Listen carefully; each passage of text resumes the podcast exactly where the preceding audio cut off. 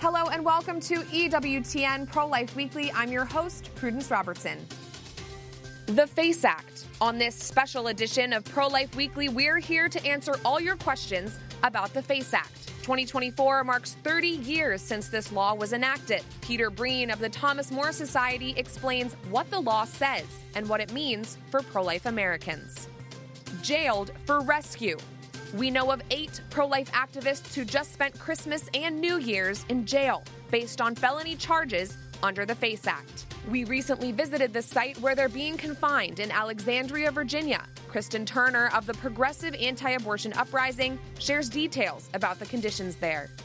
What comes next? As we embark on a new year, more and more pro lifers could be affected by laws and regulators that seek to stop our important work.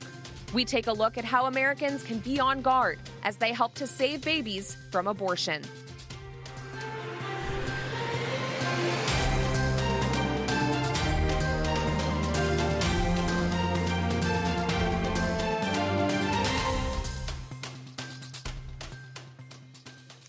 Hello and Happy New Year.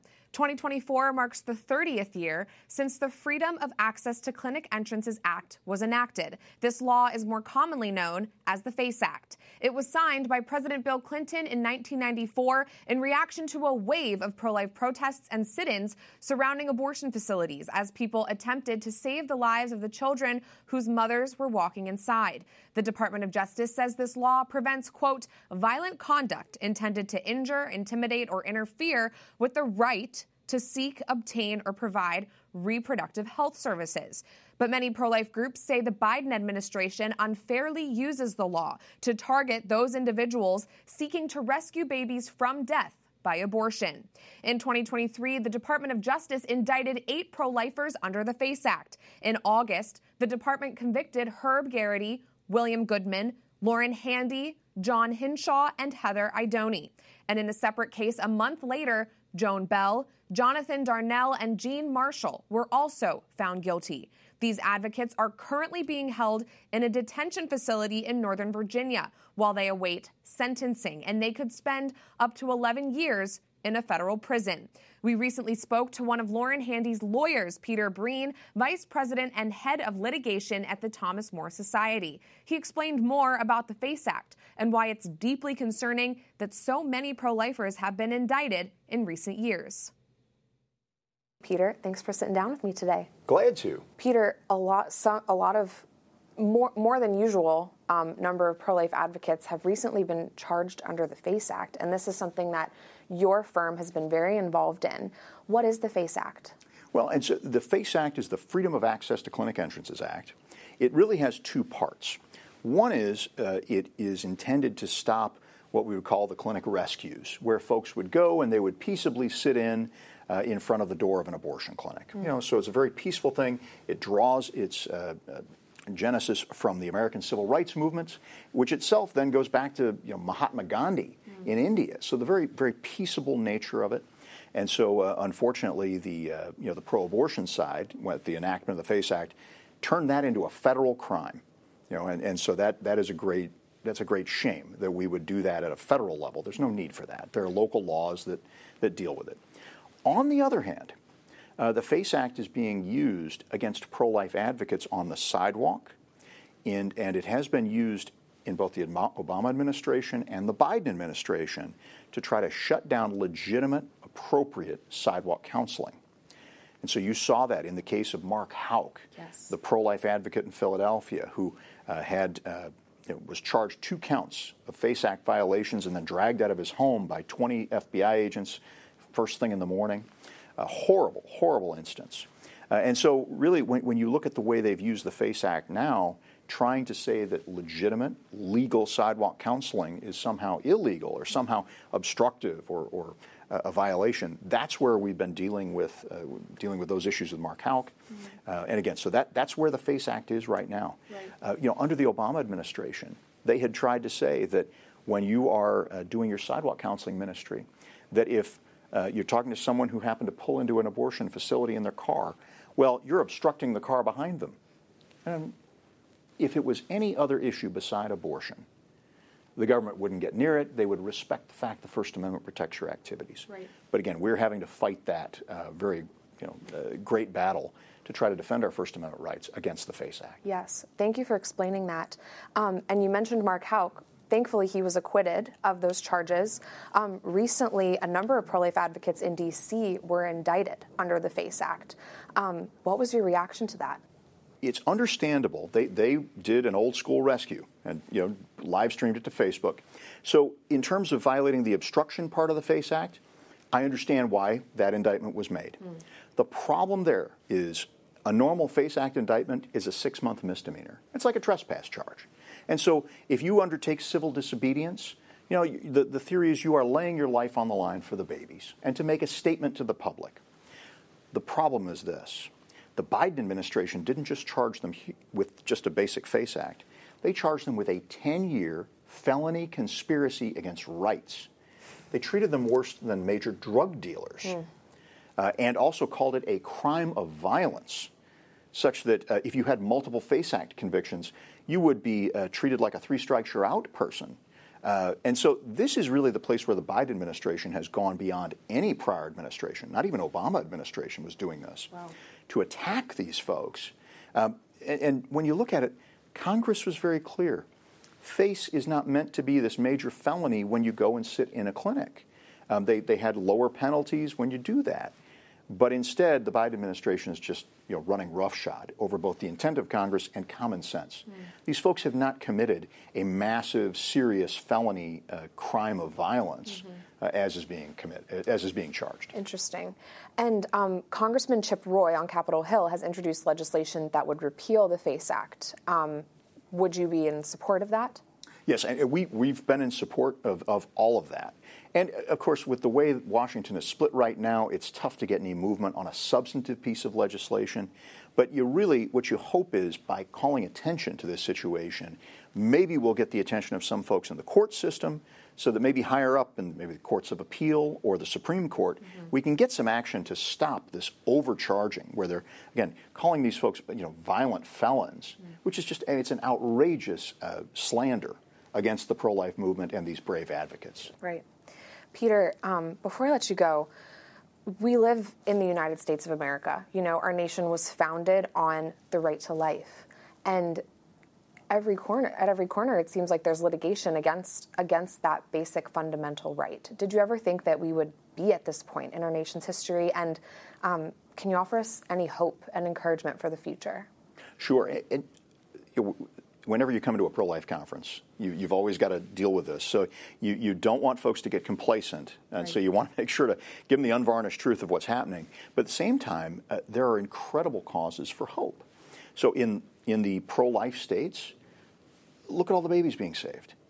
You know, but in the, the pro abortion states, say like in Illinois, where your abortion rate is skyrocketing, other states like, you know, similarly situated.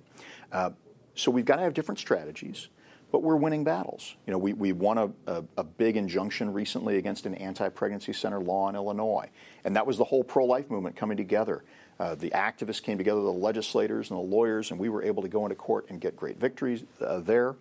We are fighting back against the other side at every turn, and in part, uh, the reason they're attacking us so hard is because it's working. Our advocacy is working. People are becoming more pro-life uh, in their day-to-day lives and in their individual decisions. Um, so that's, that's the hope. I, I think the, the issue, too, we are in a time of great change. Time of great change across the country, every issue. But in the abortion issue, we're still post Dobbs, and folks are still trying to figure out, well, what do I do now? You know, how does my state regulate it? What have you?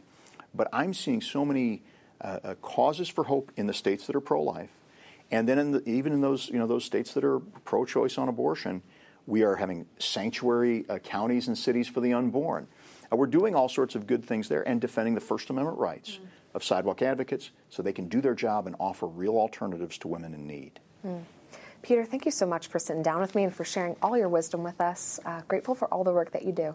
Hey, it's great to be with you. And now we bring you to the Alexandria Detention Center, where these eight pro life advocates are being held.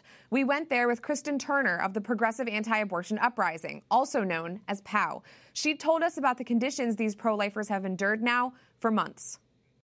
Since September of 2023, eight pro life activists have been held in this Virginia detention center just outside of Washington, D.C. Their crime attempting to rescue unborn babies from death by abortion. These pro lifers were indicted under the FACE Act of felony charges and could face up to 11 years in prison these jails are human dog cages. They treat them horribly. I mean, it's freezing cold in there right now, and the rescuers are suffering. And of course, they know that they're suffering for the babies. We need to stand up for them because when we defend rescuers, we defend babies.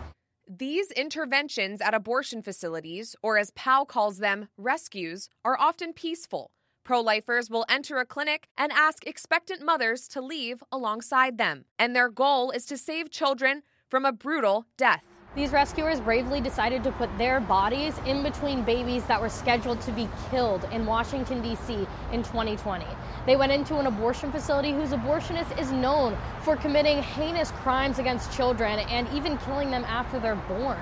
He admitted this on camera in a 2011 live action undercover sting operation. But instead of DC abortionist Cesare Santangelo, it's eight pro life people who are now behind bars. We spoke to one of them, Herb Geraghty, via phone. Um, I think when I first got here, it was very, very difficult. Um, the the conditions early on were pretty rough. Uh, I was in solitary for a while, and uh, at that point, it it was quite difficult. Um, but at this point, I've been moved to general population, and I believe all of my uh, fellow co-defendants have been too. Though I'm only able to see most of them at weekly church services. There's been an uptick in arrests of pro lifers who attempt rescue since March of 2022, when Lauren Handy and other POW members exposed the brutal deaths of over 100 babies at the hands of Santangelo, including five children who were likely born alive and left to die. They have come to be known as the Five. All of the signs continue to point back to Cesare Santangelo's abortion facility in Washington, D.C. We've seen some of the first rescues in history happening on that campus, and then we saw the justice for the five babies.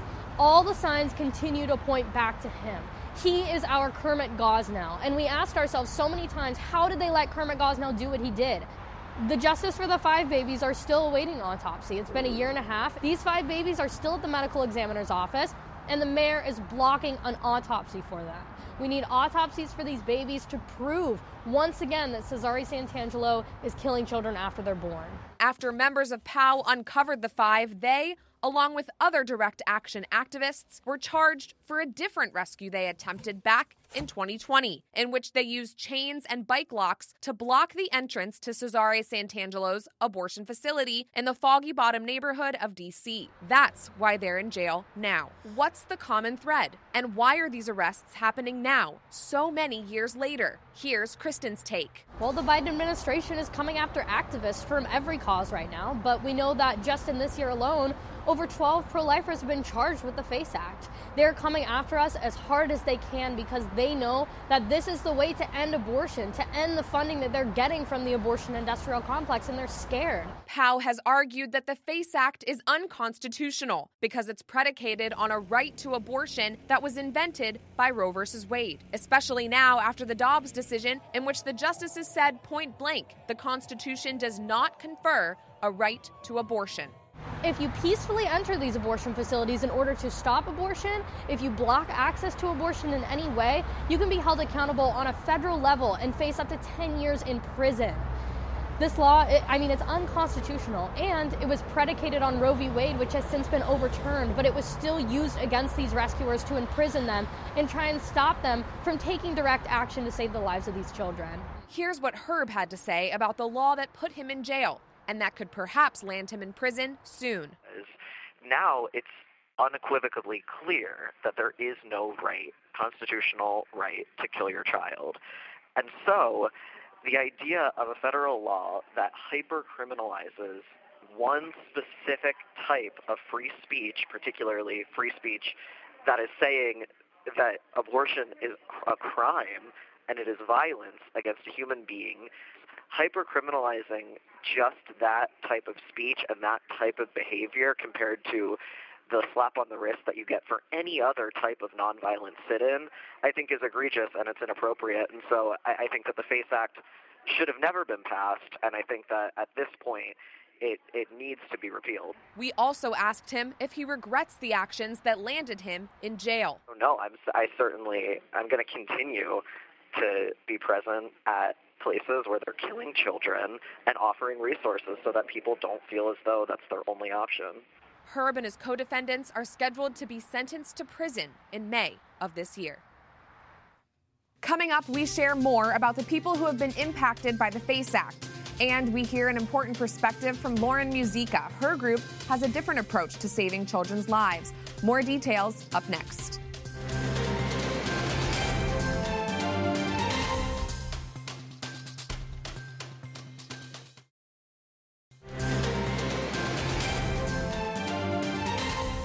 You're watching EWTN Pro Life Weekly. I'm Prudence Robertson. Welcome back to our program. Some might wonder what motivates certain pro life activists to protest abortions by putting themselves in the line of fire, knowing that they could face jail time for their tactics. To help answer that question, we take a look back at our interview with Father Fidelis Moscinski. We spoke with him in July of 2022, just after he spent time in jail for carrying out a lock and block style rescue. And you have been arrested several times for participating in non-violent rescues like this one, and you're not the only person who has responded to abortion in this way. How do you respond to people who think that your way of defying abortion, trying to end abortion, goes a step too far? Well, I would respond by simply asking uh, Imagine if you were one of those children scheduled to be executed that day would you not want every possible effort to be made to save your life?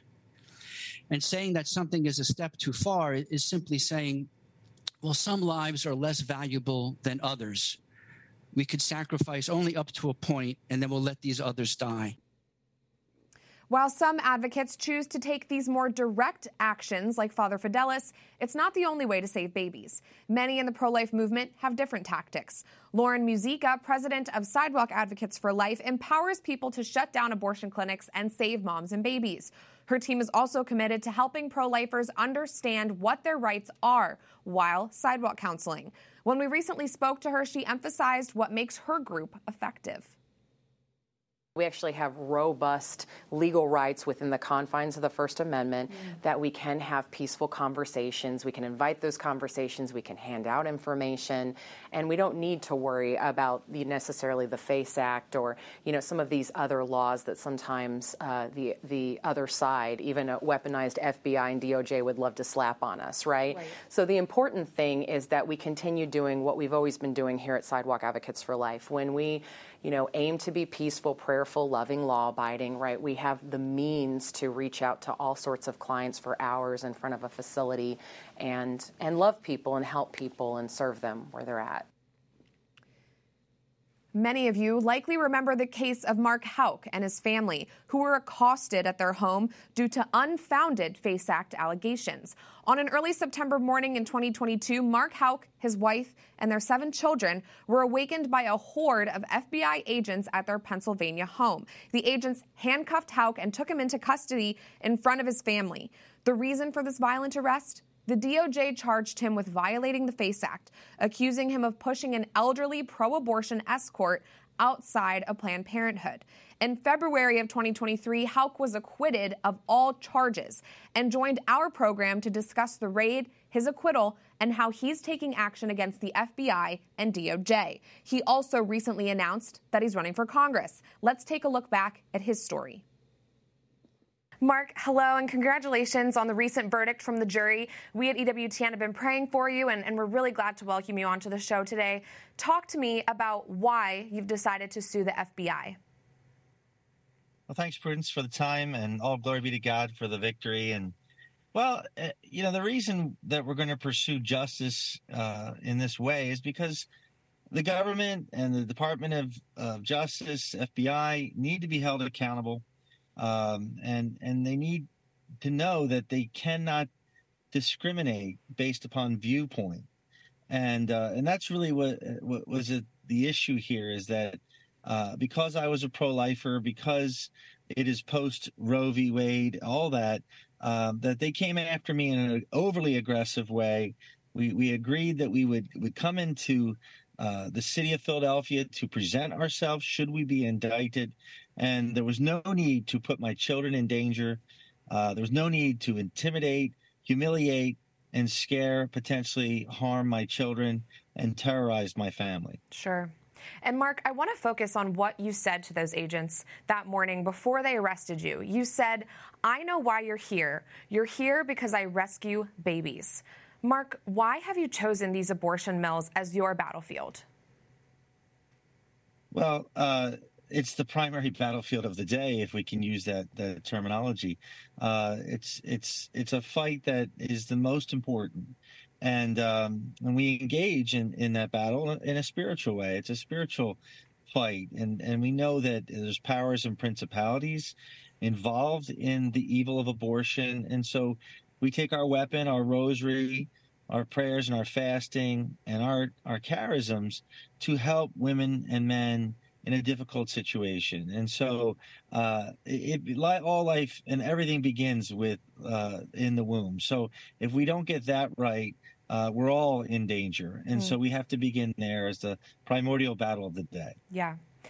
And Mark, I'm sure it's not easy to think back on this, but would you share with me and our viewers how those FBI agents treated you after the arrest, once they had taken you into custody? Sure, happy to do it. Um, the journey the journey was uh, was a difficult one, but the, we rejoiced in the, in the trial and the persecution. So um, I was taken to the federal building in Philadelphia, about hundred yards away from uh, uh, Independence Hall, where our, our rights were established.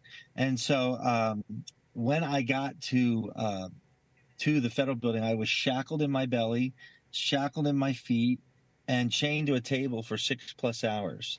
Um, I don't know if that's normal standard procedure or not. Didn't doesn't seem to be, but nonetheless, uh, we will be learning more about that o- over the coming months. And then I was transferred uh, to the U.S. Marshals in, a, in the same fashion, uh, shackled, when they were at my house, they didn't allow me to put any clothes on. They didn't allow me to, to get socks on. They didn't allow me to say goodbye to my wife and my children. Um, it, it, was it was done in a way to humiliate, as I said, intimidate, and instill fear, and mm. especially in fear in pro life America. Houck and his wife filed lawsuits against the FBI and DOJ in November of 2023. They are seeking more than $4 million in damages from the Biden administration. At the time of our recording, the government has not yet responded to the suits. Houck told EWTN News Nightly correspondent Eric Rosales that he hopes this lawsuit gives a voice to his fellow pro lifers who have been indicted under the FACE Act.